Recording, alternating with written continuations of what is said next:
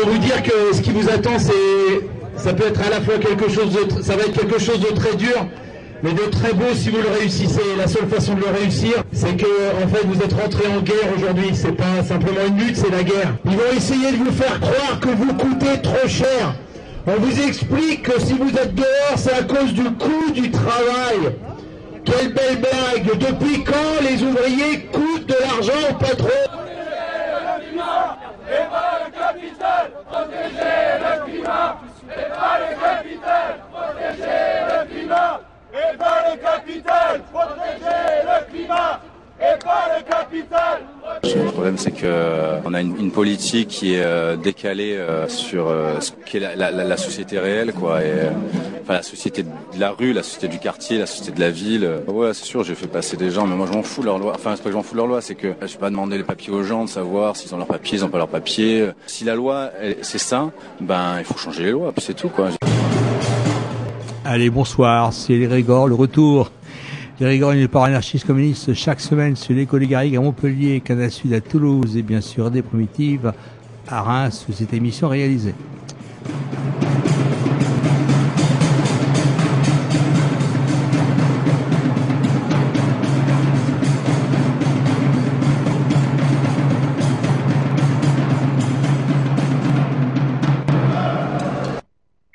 Allez, bonsoir. Nos deux premières émissions de cette saison sera consacrée à la Palestine, avec en particulier, eh bien, finalement, deux intervenants de l'UJFP. L'UJFP, c'est l'Union juive pour la paix.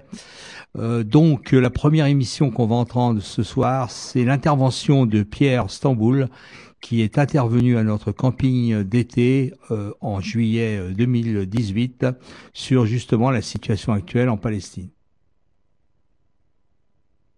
Voilà. Donc euh, je vais vous parler de ce bouquin, édité par un excellent éditeur euh, ici présent.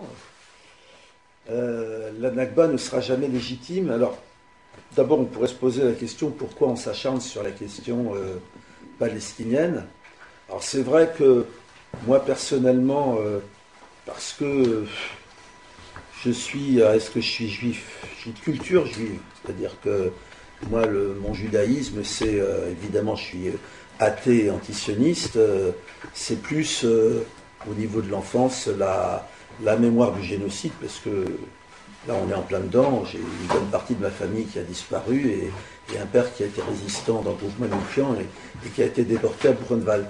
Mais plus profondément, ça c'est ce qui nous a amené à constituer l'Union juive française pour la paix qui s'est vraiment développée à partir de 2002.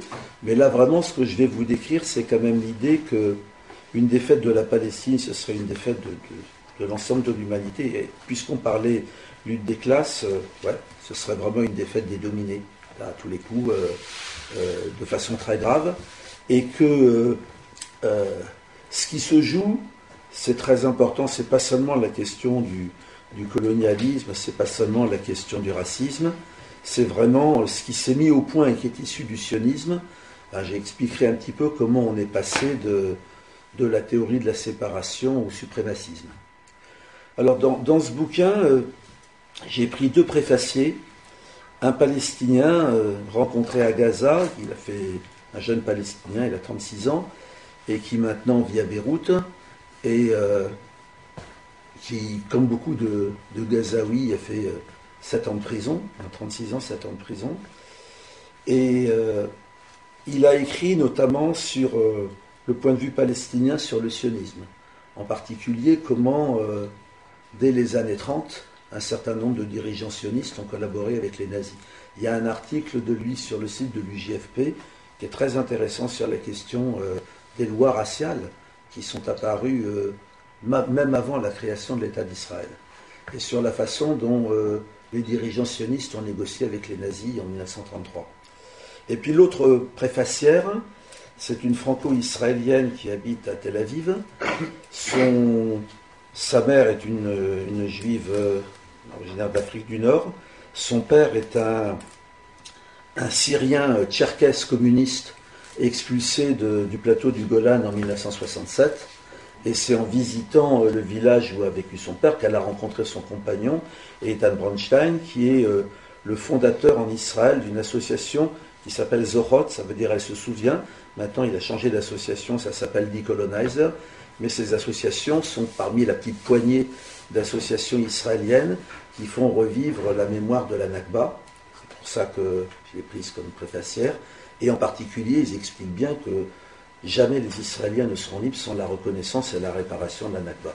Donc c'est un peu pour ça que j'ai pris ce titre, parce que dans plein de mouvements de, de groupes du mouvement de solidarité, il y en a qui ont oublié le crime originel. Le crime originel, c'est l'expulsion de la quasi-totalité des Palestiniens de leur propre pays en 1948.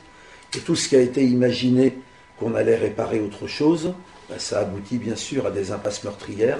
Et donc j'ai voulu revenir euh, au crime originel.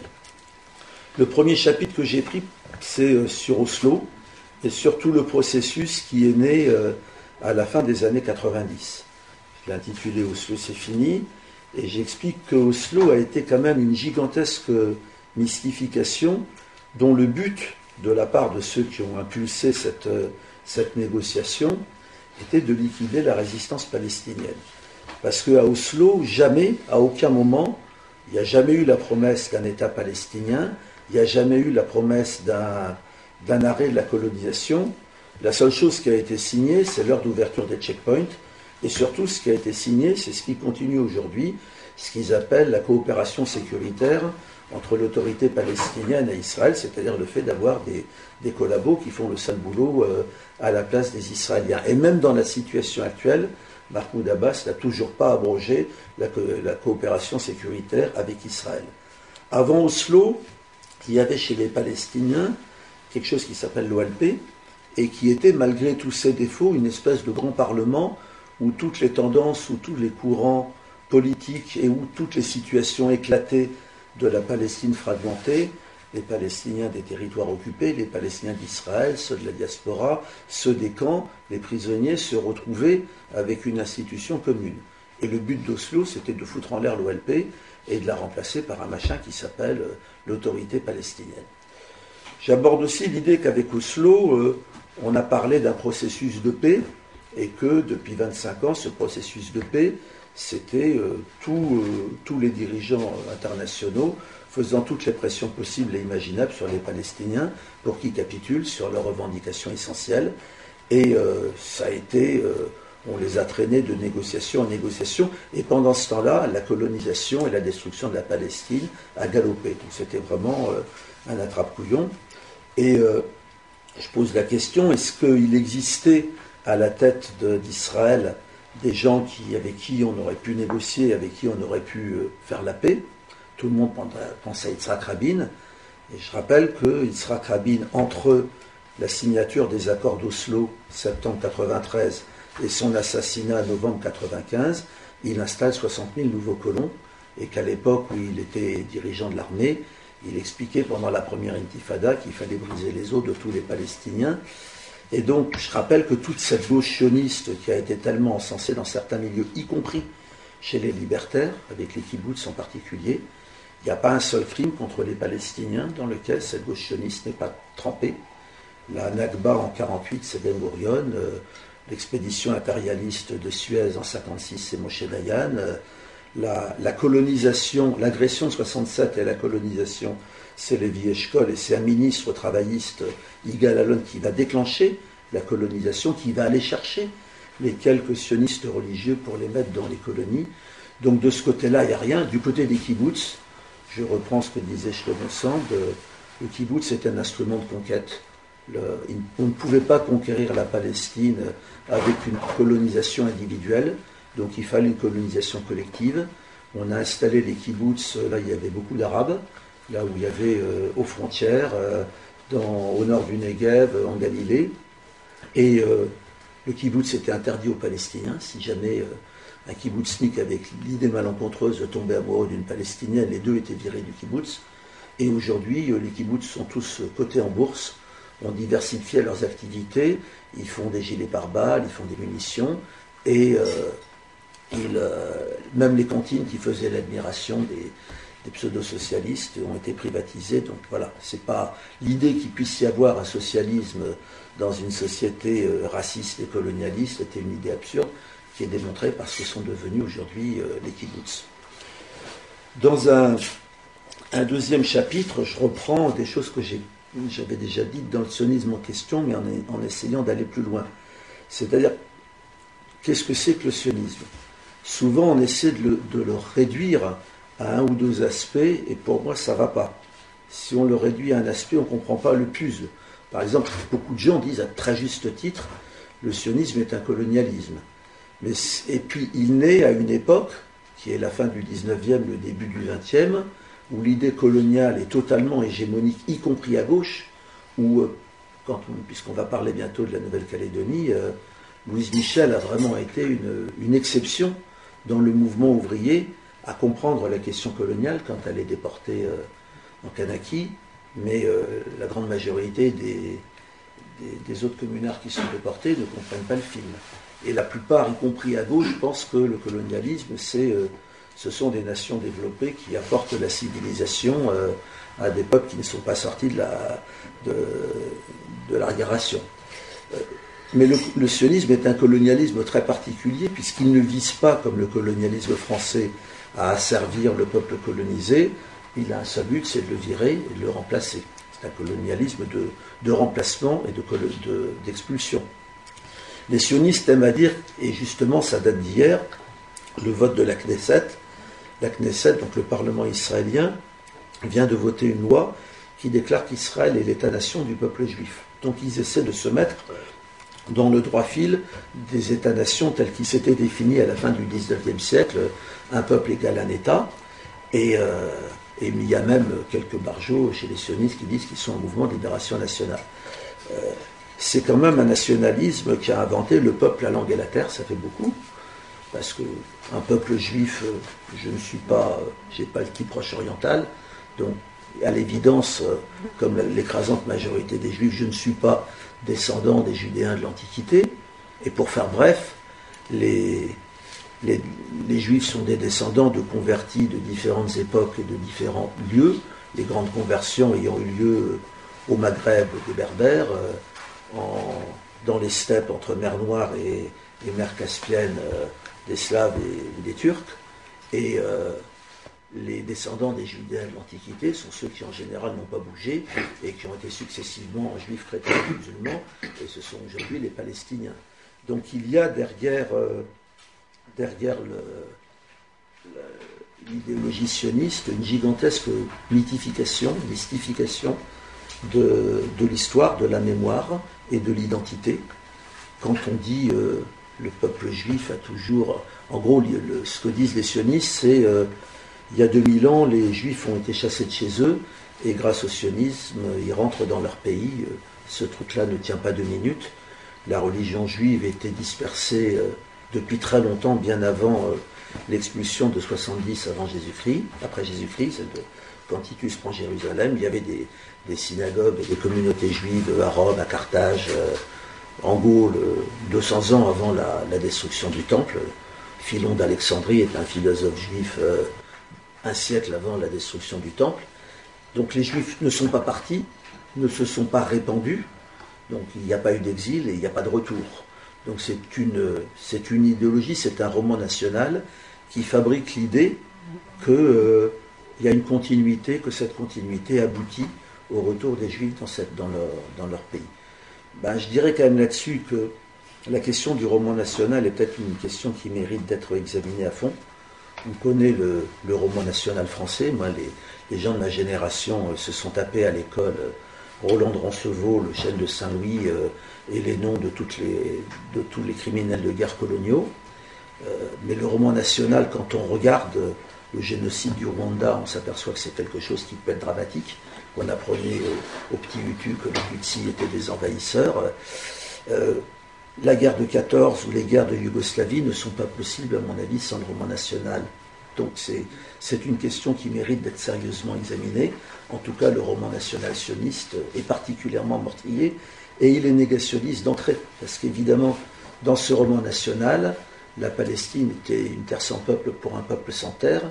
Et donc avec l'idéologie sioniste, quand il débarque ces Européens venus de, de Pologne ou de Russie vers 1890 en Palestine, ils, sont déjà, ils ont déjà dans la tête que les gens qui sont là sont des intrus. et n'ont pas le droit d'être là. Et euh, tout, tout, est né en partie de cette question-là, qui est pour moi une question qui est complètement euh, centrale. Les, les sionistes n'étaient pas au départ euh, des religieux.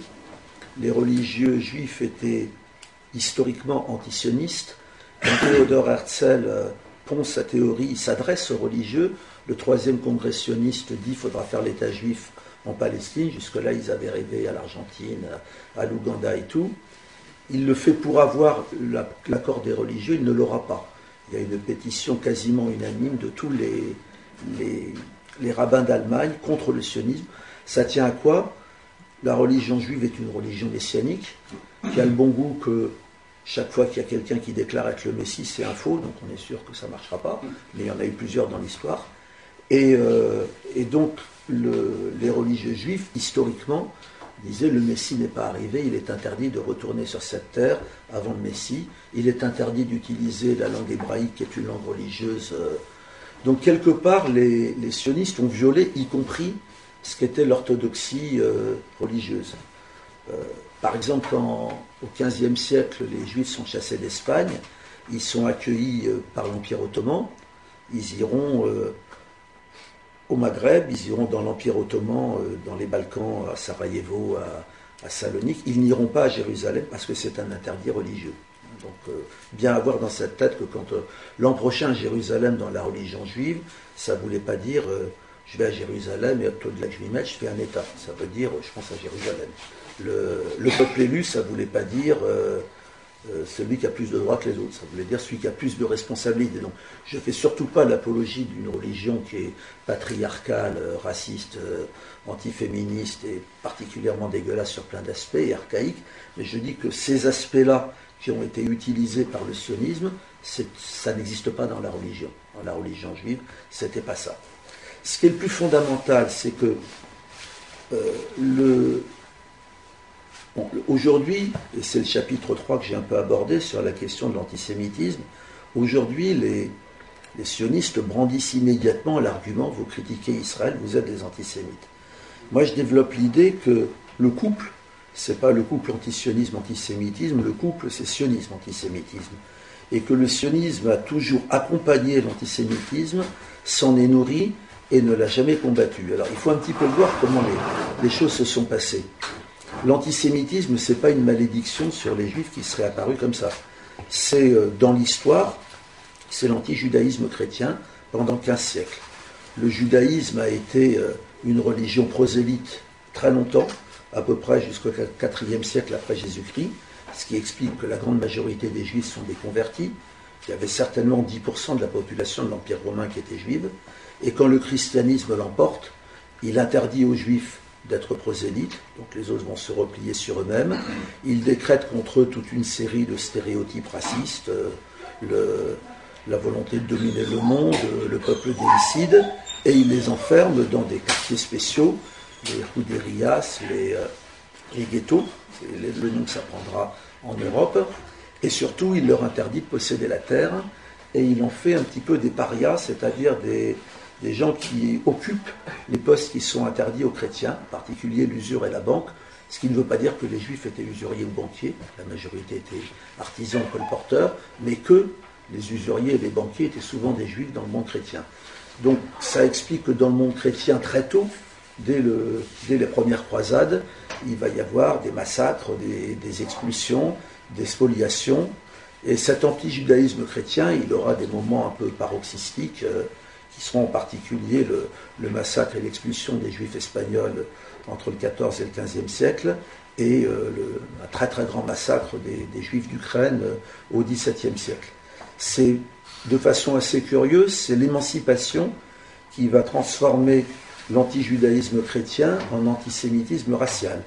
C'est quand les juifs, à partir de France et d'Allemagne, vont pouvoir sortir du ghetto, qu'ils vont devenir euh, les ennemis de tous les nationalistes puisque tous les nationalismes européens qui naissent euh, à partir de 1850 ont comme point commun qu'il euh, faut un État pur euh, sur une terre. Donc les Polonais veulent un État polonais sur la Pologne, les Slovaques veulent un État slovaque. Et évidemment, chaque fois qu'il y a des étrangers ou qu'il y a des éléments impurs, c'est le bordel. Or, les, Juifs, ils sont une petite minorité dans tous les pays, et donc tous les nationalismes à peu près, sans exception, vont être antisémites. L'antisémitisme est totalement hégémonique dans l'Europe à partir de 1880. Et puis je me suis intéressé à la France et je suis même allé chercher chez des, élites françaises bien connues euh, des, propos euh, antisémites. J'en ai trouvé euh, chez le général de Gaulle et sans, problème, chez le commandant Cousteau. Je sais pas, vous prenez l'Académie française avant et après la guerre, c'est écrasement majoritaire des antisémites. Donc cet antisémitisme est devenu culturellement majoritaire dans l'Europe. Aujourd'hui, on assiste à un truc de fou. Vous lisez la presse, vous voyez que tous les dirigeants antisémites euh, européens, ou ceux qui descendent de partis antisémites, sont tous pro-israéliens, et que chez les sionistes, l'ennemi, celui qui a, qui a provoqué le racisme, c'est les musulmans. Il y a là une très grande manipulation de l'histoire.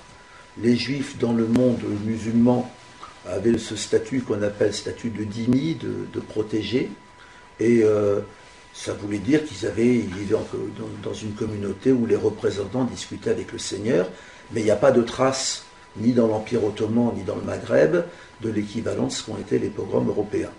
Par contre, évidemment, les grands pogromistes et tout, ça a été historiquement les chrétiens, et puis avec l'antisémitisme racial, évidemment, euh, le, nazisme. Ce qui est terrible chez le sionisme, c'est ça, c'est que dès le début, Herzl ne combat pas l'antisémitisme il va voir les plus grands dirigeants antisémites européens en leur disant Votre intérêt et le mien sont les mêmes, qu'un maximum de juifs quittent la Russie. Il, a, il y a la trace d'une négociation qui mène avec euh, Plévé, le ministre du Tsar, qui a organisé les, grands pogroms en Russie, notamment celui de Kishinev en 1903, et où ils ont ce type de discussion. Et tout le sionisme plaira à tous les antisémites jusqu'en 1940 parce qu'il il propose aux, dirigeants antisémites européens de vider l'Europe de ses juifs. C'est quelque chose qui n'a pas changé. Euh, en 2017, donc l'an dernier, Netanyahou vient en France en disant, ou c'était en 2016 peut-être, en disant aux juifs français, votre pays c'est Israël euh, et, vous devez partir. Et depuis Vichy, aucun antisémite n'avait osé nous dire qu'on n'était pas chez nous ici. C'est Netanyahou qui vient nous le dire. C'est-à-dire que c'est depuis le début une théorie de la séparation qui a dit, il y a 120 ans, que euh, juifs et non-juifs ne peuvent pas vivre ensemble, ni dans le pays d'origine, ni dans l'État juif qui va être construit. Et vous ne comprenez pas ce qui se passe en Israël si vous n'avez pas dans cette idée qu'il y a 120 ans, la théorie le disait. Et justement, je trouve que c'est ça qui doit un petit peu interroger. On, est passé de la séparation, de l'impossibilité du vivre ensemble théorisé par le sionisme, au suprémacisme. C'est-à-dire qu'à partir du moment où on dit il faut un pays, il faut des lois dans ce pays, bah, il va falloir déclarer euh, qui est juif. Et donc on crée un État où dans la loi, il y a des gens qui ont tous les droits et il y a des gens qui n'en ont aucun. C'est-à-dire que l'apartheid qu'on constate aujourd'hui en Israël, en gros pour résumer, 13 euh, millions d'habitants entre Méditerranée et Jourdain, 50% de Palestiniens, 50% de, de, Juifs israéliens.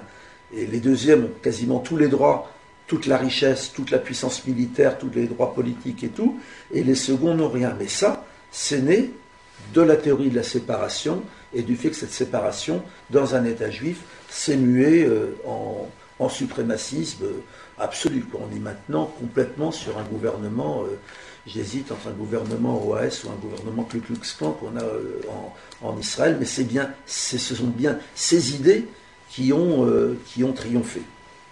Sur l'antisémitisme et le racisme, je suis allé un petit peu plus loin. J'ai un, sous-chapitre sur l'antisémitisme à l'Est, en Europe de l'Est, parce qu'il ne fait pas de doute qu'un très grand nombre de juifs européens avaient placé euh, leurs espoirs dans le communisme ou dans d'autres idéologies révolutionnaires, et que le fait que ça ait débouché pas seulement sur le stalinisme, mais sur un retour de l'antisémitisme. Alors, est-ce que c'est antisémite au moment des procès de Moscou de 1936 Sans doute un peu, parce que la proportion de juifs euh, qui font partie des fusillés est assez importante. Mais si on peut encore avoir des doutes en 36, il n'y en a plus aucun en 45.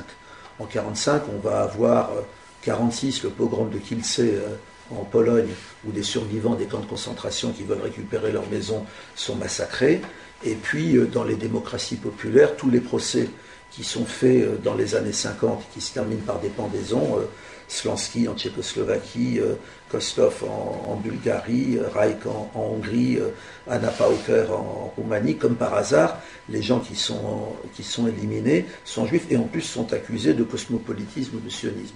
Et il ne fait pas de doute que dans la résurgence de cet antisémitisme, moi, parce que j'avais des grands-parents soviétiques, j'ai été le, témoin quand j'y suis allé, ça a joué un, un rôle énorme dans l'adhésion au sionisme et dans le fait que les juifs soviétiques, quand ils ont dû partir, ou les juifs des pays de l'Est, ils sont massivement partis en Israël, ils ont adhéré aux pires théories colonialistes et tout, mais cet échec, en tout cas le fait que, ce pseudo-socialisme soit redevenu antisémite, c'est quelque chose qui a joué un grand rôle.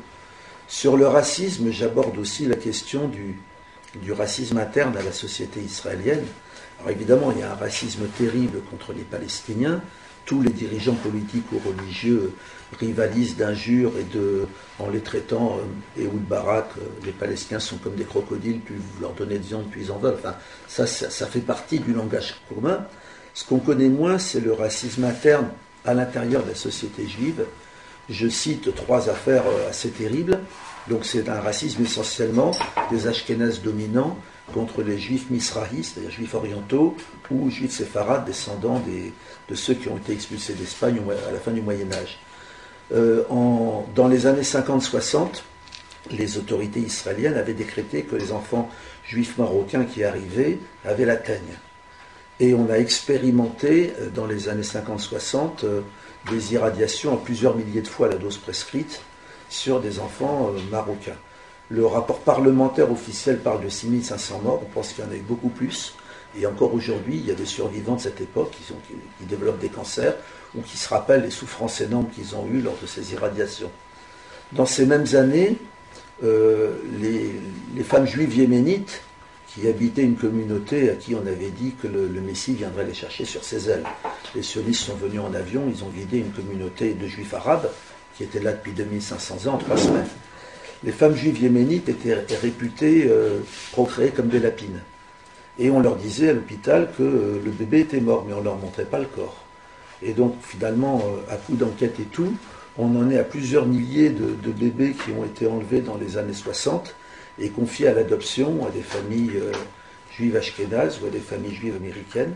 Je ne sais pas si vous voyez, il y a le même scandale qui est en train de ressortir en Espagne. Hein, d'accord Donc on, voit bien les, accointances idéologiques. Et pire, alors aujourd'hui, il y a des associations en Israël, une qui s'appelle Amran, qui cherche un petit peu euh, qui sont les vrais parents 60 ans après. Des gens qui demandent mais qui je suis, qui étaient mes parents? Et ça ressemble un peu à ce que le, au travail que les, les maires de la place Lemay ont fait en Argentine, en utilisant maintenant la génétique pour, euh, pour savoir qui étaient les parents. Et toujours dans ce racisme interne, j'ai découvert que dans les années 50, cinq ans après Auschwitz, il y a eu des expériences médicales qui ont été faites sur des bébés euh, juifs yéménites. Un Mengele était en, était fuite en, Amérique latine et des, médecins israéliens faisaient des expériences médicales pour voir si ces yéménites qui, étaient euh, quand même un peu noirs, euh, ils n'avaient pas un sang qui résistait à un certain nombre de maladies. C'est quand même un peu tout ce qu'il y avait dans l'idéologie. Le dernier des grands scandales racistes en Israël, c'est les, femmes falachas sur les, qui ont été stérilisées de force. à leur insu, on leur a donné du dépôt provera pour les stériliser. Parce que, et il y, a, pas mal de passages où je décris le, racisme contre les falachas et le racisme contre les Noirs qui ne sont pas juifs. ils ont aussi leur exilés, leurs migrants en Israël, 150 000, qui au péril de leur vie ont traversé le Sinaï, où ils ont été rançonnés, un peu comme en Libye. Mais euh, Israël a créé le plus grand centre de rétention du monde, 11 000 places à Olot, dans le, désert du Negev. Ils ont construit une barrière électrifiée de 250 km entre la Méditerranée et la mer Rouge pour les empêcher de passer. Il y a eu des manifestations à Tel Aviv au cri d'Israël et pour les Juifs au Soudan et pour les Soudanais. Et euh, Netanyahou a rajouté qu'il n'était pas question de scolariser leurs enfants parce que ce serait une atteinte au caractère juif de l'État. Alors, il y a un autre chapitre où j'aborde les questions du, mouvement de solidarité en France. Même si peut-être vous ne le fréquentez pas, c'est parfois assez pénible. C'est pénible pour des raisons qui tiennent un peu à tout militantisme des groupes qui veulent être hégémoniques, ça on rencontre ça dans, dans tout militantisme, mais c'est pénible sur les questions idéologiques. C'est-à-dire qu'il y a une partie du mouvement de solidarité qui est en retard de, de 30 ans, qui continue de, de prôner euh, les deux États euh, sur la base des frontières de 67, qui continue de dire qu'il ne faut pas euh, parler d'apartheid, qu'il ne faut pas critiquer le sionisme.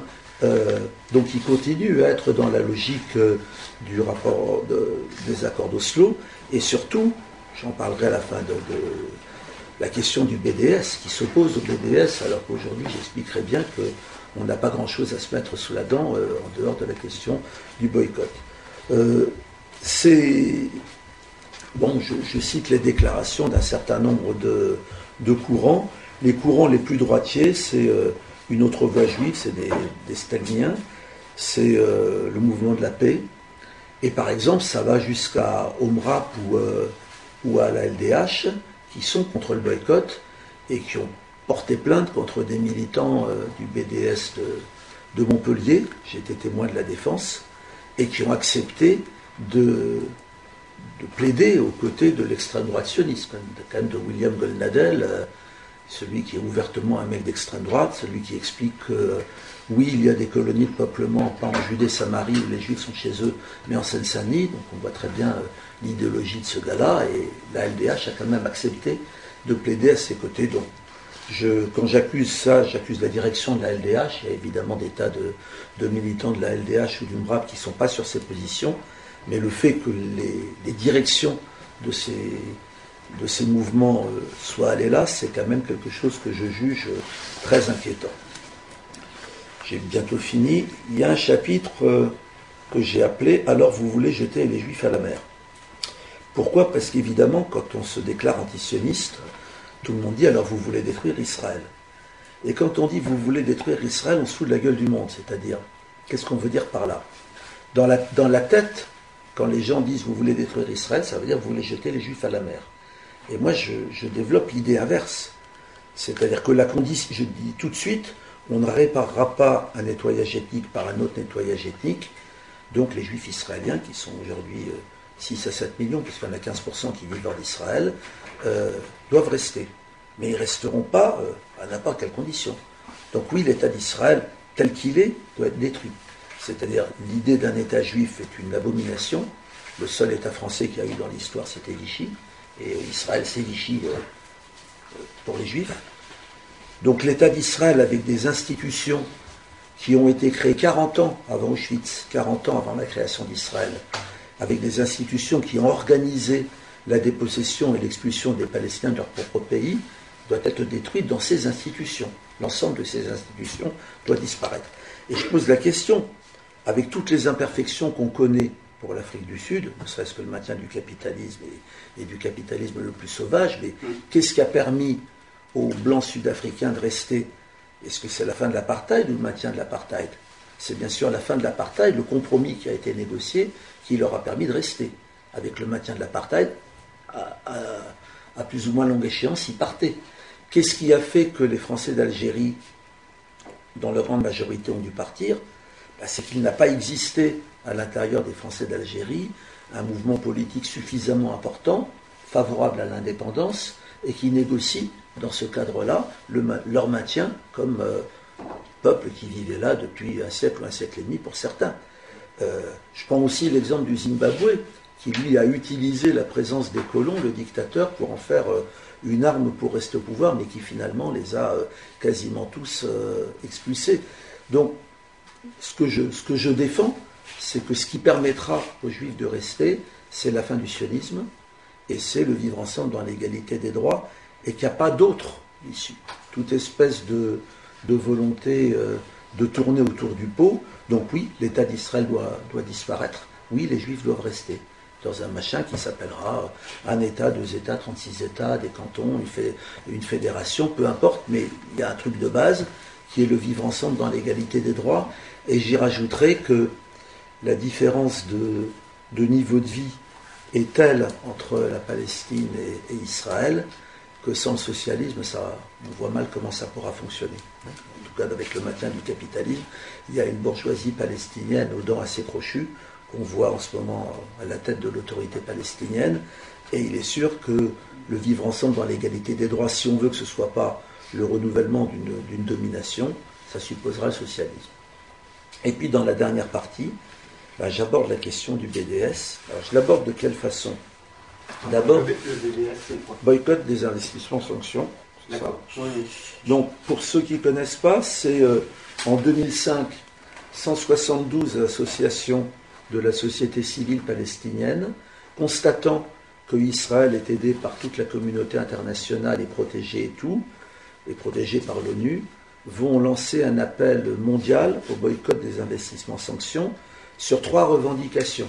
Ils ne demandent pas un État 36 États, ils disent liberté, égalité, justice. Liberté, ça veut dire fin de l'occupation et de la colonisation, destruction du mur, fin du blocus de Gaza, libération des prisonniers. Égalité, ça veut dire égalité des droits entre Palestiniens et Israéliens juifs, et ça concerne particulièrement les Palestiniens d'Israël qui vivent un apartheid interne. Si vous suivez l'actualité en ce moment, il y a euh, une colonisation forcée dans le nord du désert du Negev contre les Bédouins palestiniens qui sont citoyens israéliens, mais qui sont considérés comme des étrangers dans leur propre pays, puisqu'on est dans un État juif. Et il y a déjà eu des, morts, des expulsés, euh, des, villages détruits et tout. Et la troisième revendication, c'est la justice, puisque le crime fondateur, c'était l'expulsion des Palestiniens de leur propre pays, c'est le droit au retour des réfugiés palestiniens. Sur cette base-là, d'abord, il faut voir une chose. On peut se demander est-ce que c'est irréaliste ce truc-là? Il ne faut pas se tromper. Si les régimes occidentaux soutiennent à fond Israël, même quand Israël a un gouvernement d'extrême droite, c'est pas parce qu'ils sont mal informés, c'est parce qu'Israël, c'est leur État.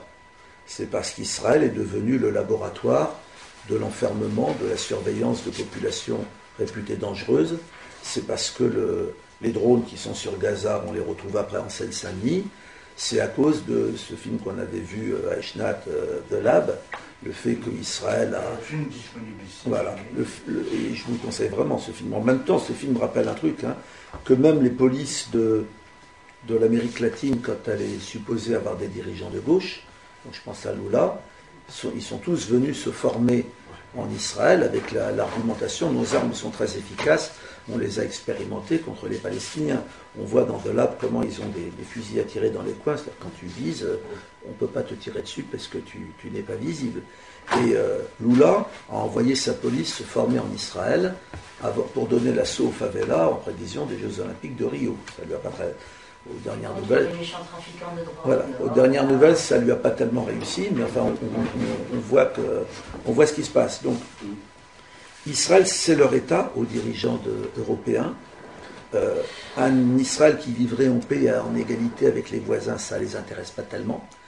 Pour eux, Israël est un, État européen et euh, pour contrôler le Proche-Orient, l'Occident, que ce soit les États-Unis ou, euh, ou l'Europe, ils ont besoin en gros des États féodaux du Golfe et d'Israël. Et le fait que se, dirige, que se dessine aujourd'hui une très large alliance entre Israël d'un côté et tout ce qui gravite autour de l'Arabie saoudite, de MBS, euh, l'Égypte, la Jordanie et tout, cette espèce de plan américain de maintien de l'ordre au Proche-Orient, Israël en est une, pièce maîtresse et, euh, et donc c'est la raison fondamentale pour laquelle cet État est soutenu. Je montre que les rapports entre la France et Israël sont quelque part des espèces de rapports incestueux, que c'est le. alors je pose déjà la question est-ce que les dirigeants européens soutiennent Israël parce qu'ils se sentent coupables vis-à-vis des Juifs Non, ça c'est de la blague. S'ils s'étaient sentis coupables en 1945, ils auraient ouvert les frontières en disant à tous les rescapés ben, les, Juifs, on a déconné, 6 millions de morts maintenant. Euh, vous, avez l'égalité, euh, vous pouvez venir. Or, euh, on a fermé les frontières, aussi bien des États-Unis que de l'Angleterre et de la France, et on a dit aux Juifs, maintenant vous avez un pays, vous dégagez comme vous voulez. C'est-à-dire que quelque part, la création de l'État d'Israël, c'est la prolongation de l'antisémitisme par, un autre moyen. Quelque part, les Juifs restent des parias en Europe, mais s'ils sont là-bas, c'est parfait. C'est des colonisateurs européens, et là, euh, et là, on en veut. Donc, le sionisme, c'est ça, et le soutien des dirigeants occidentaux au sionisme, c'est ça aussi. C'est-à-dire que s'ils sont là-bas, ce n'est pas un problème, c'est des colonisateurs et on, s'appuie sur eux. La France, hein, le, Parti socialiste ou ce qu'il en reste, euh, c'est Guy Mollet qui a, donné l'arme nucléaire euh, aux, Israéliens. Et puis, euh, s'il y a eu une courte période, un petit peu d'indépendance de Gaulle-Chirac, depuis, c'est la, complicité décomplexée. Sarkozy avait dit en 2008, je vais amener des, sous-marins au, large de, Gaza pour empêcher le Hamas de reconstruire les tunnels. Hollande avait organisé en 2014, pendant le grand massacre de bordure protectrice, un bal à Tel Aviv à l'ambassade de soutien à Israël. Et Macron, il a déclaré que l'antisionisme égale antisémitisme, et Hidalgo, elle a interdit à la flottille d'accoster à Gaza. Donc, cette complicité-là, c'est une complicité de de dominants avec un État nanti avec un État dominant. Donc, il n'y a pas l'idée de les convaincre, elle est fausse. L'Europe, c'est pareil. L'Europe, elle a, elle fait au moment des accords d'Oslo un accord de libre-échange qui, permet, qui devait permettre aux produits israéliens et palestiniens d'arriver en Europe sans, sans taxe. Évidemment, euh, les produits palestiniens, il n'y en a pas, puisque même dans Oslo, il était prévu qu'aucun produit palestinien ne peut être exporté sans passer par Israël, donc il n'y en a pas. Et cet accord-là permet à tous les produits israéliens, y compris ceux des colonies, d'arriver détaxés chez nous. Et euh, il y a eu 36 motions disant oui, les produits des colonies et tout il ne se passe rien. Il continue à arriver ces produits euh, sans aucun problème. De toute façon, en Israël, colonie ou pas colonie, ça n'existe pas. Vous allez là-bas, il n'y a pas de frontières et, euh, vous ne savez jamais si vous êtes en territoire colonisé ou dans l'Israël d'avant 67. Et les États-Unis. Territoire disputé. Disputé. Ben oui, en plus, maintenant, on change de langage. Il n'y a plus de. Il a plus de Palestine, il y a une Judée-Samarie, il y a des territoires disputés. Enfin, la langue sioniste est extrêmement forte là-dessus. Et les États-Unis, on peut se poser la question si Israël n'est pas le, 51e État des États-Unis, mais il faut faire attention à ça. Euh, sur la flottille, là, il y a un survivant du Liberty, qui est le Liberty, c'était un croiseur américain qui est détruit et mitraillé par les Israéliens, à moitié coulé, le premier jour de la guerre de 67. Et il y a eu 40 morts. Et le message des Israéliens, c'était euh, aux États-Unis vous ne ferez pas comme la dernière fois, vous nous avez obligés de nous retirer du Sinaï. Là, vous allez nous réarmer. Et c'est ce qui se passe depuis 50 ans. C'est-à-dire que c'est pas tout à fait vrai de dire qu'Israël dépend des États-Unis. Les F-16 américains ne voleraient pas sans la technologie israélienne. Et c'est Israël qui peut imposer aux Américains toutes sortes de choses. Par exemple, Obama, c'est une calamité.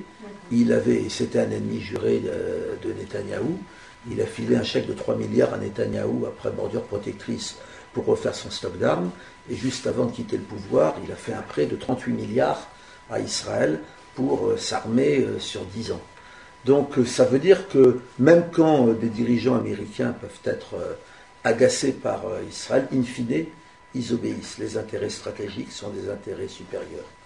Et je rappelle aussi que Israël, deux fois dans son existence, a été sanctionné, et les deux fois, ils ont cédé instantanément. C'était en 57 sur l'évacuation du Sinaï, et c'était en 91 quand le George Bush père voulait entamer des négociations et que les dirigeants israéliens ne voulaient pas. Donc euh, le BDS, c'est nous, ce que nous disent les Palestiniens. Ils nous disent cette guerre est née de l'extérieur. Elle est née du partage de la Palestine par l'ONU, qui était un crime de guerre. Elle est née, elle est née du fait que l'ONU a accepté Israël en son sein alors qu'Israël violait la première résolution qui était le retour des réfugiés, détruisait les villages, effaçait leurs traces. Donc cette guerre aura comme solution un mélange de résistance-résilience des Palestiniens face à l'occupation et à la destruction de leur société et la capacité de la solidarité internationale à imposer des sanctions. Résistance-résilience, dans mes derniers voyages en Palestine, c'était très fort. Là, les informations que j'ai de Gaza sont dramatiques. La société est en train de s'écrouler. Et euh, solidarité, bah, c'est nous. C'est-à-dire que c'est nous euh, si on a la capacité d'imposer euh, des sanctions. Donc je termine un peu par là. Cette guerre, elle paraît dramatique, ça ne va jamais finir, ça fait 70 ans et tout.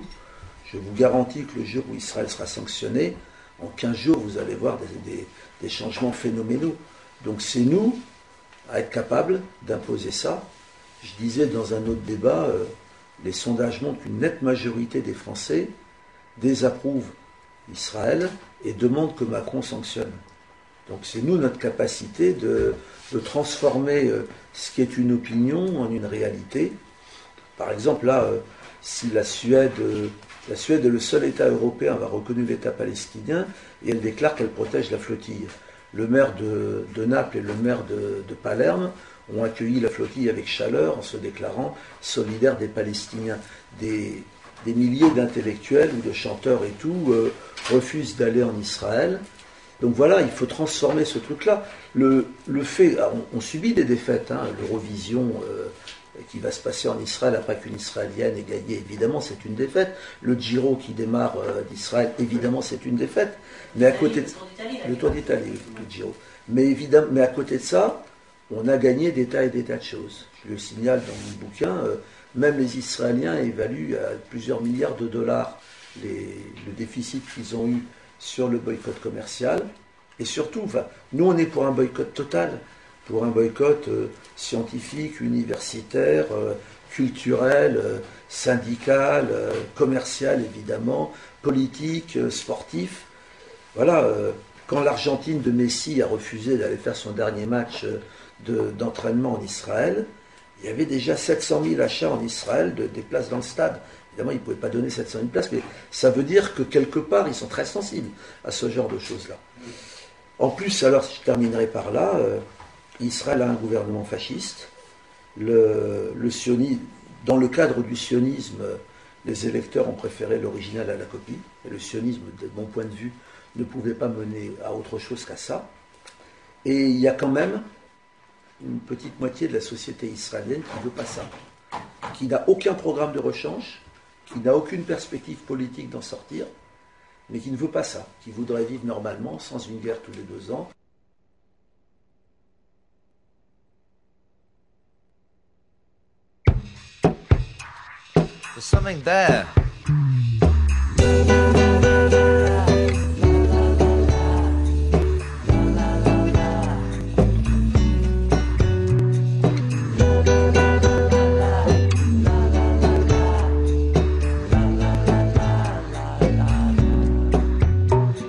The pachinko, new new model parlor in the Nefaria zone.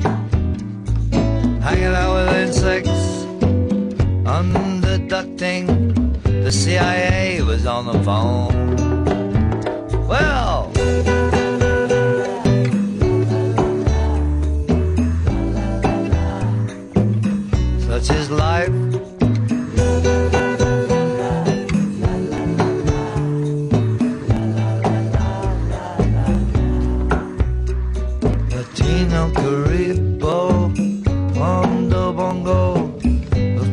looks good in your hair. Latino Caribo.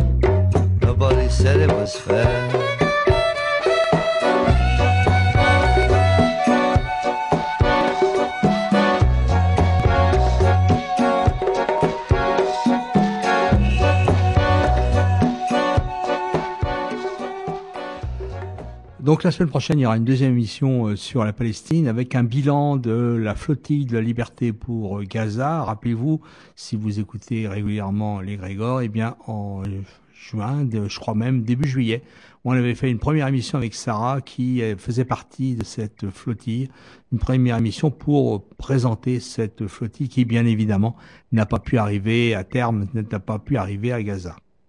Maintenant, on va pour terminer, je vais vous donner un petit peu, c'est la rentrée scolaire actuellement, hein, et il y a un collège-lycée qui euh, est en train de faire parler de lui en région parisienne. C'est un établissement scolaire privé, Rocroi Saint-Vincent-de-Paul à Paris. Et en juillet 2018, il y a une lycéenne de l'établissement qui a révélé un changement du règlement intérieur de l'établissement.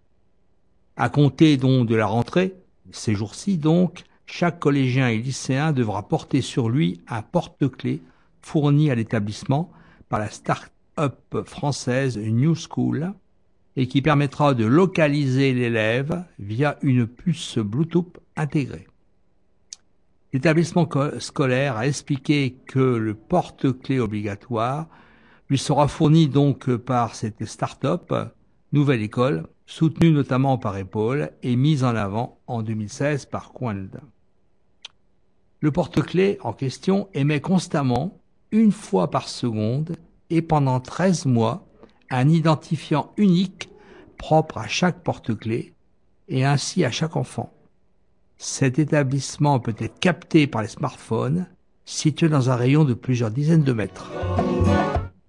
Dans son règlement intérieur, l'établissement, donc, recroit, explique que le port constant du porte-clés par les enfants permettra de s'assurer de la présence de chacun d'eux en classe, sur les installations sportives, au CDI et lors des sorties, mais aussi en cours des exercices de sécurité, mais au cours des exercices de sécurité. Donc on voit à quoi ça va servir ça, c'est-à-dire que maintenant il n'y aura plus besoin de faire l'appel, de savoir si tel élève qu'on a envoyé au CDI y est vraiment. Avec cette technique, eh bien, ça va aller vite. Comme le détaille New School dans sa documentation, les professeurs et encadrants munis de smartphones pourront donc recevoir l'identifiant émis unique sur chaque porte-clés et ainsi contrôler la présence des porte-clés environnants. Alors je crois que ça va faire du bruit. Hein. C'est la Quadrature du Net, un site euh, bien connu pour se battre pour euh, la liberté au niveau d'Internet, mais aussi contre le fichage de toute cette technologie nouvelle et c'est eux qui ont révélé ça euh, fin juillet. Je pense qu'on va en reparler puisqu'ils ont regardé un petit peu s'il y avait des contradictions. C'est il y a des contradictions et c'est complètement illégal. Donc on en reparlera. Maintenant, avant de se quitter, puisqu'il reste quand même cinq minutes, on va rigoler un peu, hein, ou quatre minutes, et on va rigoler un peu avec certaines gauloiseries de Macron. Alors ça a été révélé par ça, a été, ça se voit sur Facebook, vous pouvez retrouver ça sur Facebook. Il y a 50 toutes éloquentes ont été révélées. Je vais vous en citer quelques-unes. Vous allez voir que ce monsieur Macron, c'est quand même quelque chose. Hein. C'est vraiment, on savait que c'était un, c'était, il défend les, les, riches, ça c'est sûr. Qu'en plus, euh, il est complètement élitiste, ça c'est aussi. Il a, mais il a aussi un mépris de classe très important. Alors, je vais donc citer un petit peu ce que ce monsieur a dit, entre autres. Vous n'allez pas me faire peur avec votre, t-shirt. C'était dans une manifestation contre sa venue dans une ville. La meilleure façon de se, de se payer un costard, c'est de travailler. Ensuite, je ne suis pas là pour défendre les jobs existants. Le chômage de masse en France, c'est parce que les travailleurs sont trop protégés. Toujours le fameux Macron. Je pense qu'il y a une politique de fainéants et il y a une politique des artisans. Certains, au lieu de foutre le bordel, feraient mieux d'aller regarder s'ils peuvent avoir des postes. Les salariés français sont trop payés. Toujours Macron. Les salariés doivent pouvoir travailler plus sans être payés plus si les syndicats majoritaires sont d'accord. Ça, c'est la loi travail, hein. On l'a reconnu. Le compte pénibilité. Je n'aime pas le terme, donc je le supprimerai, car il induit que le travail est une douleur. Toujours Macron Vu la situation économique, ne plus payer des heures supplémentaires, c'est une nécessité. Encore quelque chose de Macron. Je n'aime pas ce terme de modèle social. Je suis pour une société sans statut. Je compte sur vous pour engager plus d'apprentis, là il s'adresse au patron. C'est désormais gratuit quand ils sont mineurs. Toujours Macron, il faut des jeunes Français qui aient envie de devenir milliardaires. 35 heures pour un jeune, ce n'est pas assez. Les jeunes générations veulent être entrepreneurs, pas fonctionnaires. Je dis aux jeunes, ne cherchez plus un patron, cherchez des clients. Tiens, dans la prostitution, il fait, le garçon? Ensuite, je ne vais pas interdire Uber et les VTC, ce serait leur envoyer vendre de la drogue à Stein. Toujours pareil, pour Macron, les Britanniques ont eu la chance d'avoir eu Margaret Thatcher. Ensuite, le libéralisme est une valeur de gauche. Ah bon? Ensuite, toujours, dans les gares, vous croisez des gens qui réussissent et d'autres qui ne sont rien. J'ai été élu par des gens qui ne l'ont pas choisi. Être élu est un cursus d'un ancien temps. On va s'arrêter là. C'était donc euh, des bonnes paroles de Macron.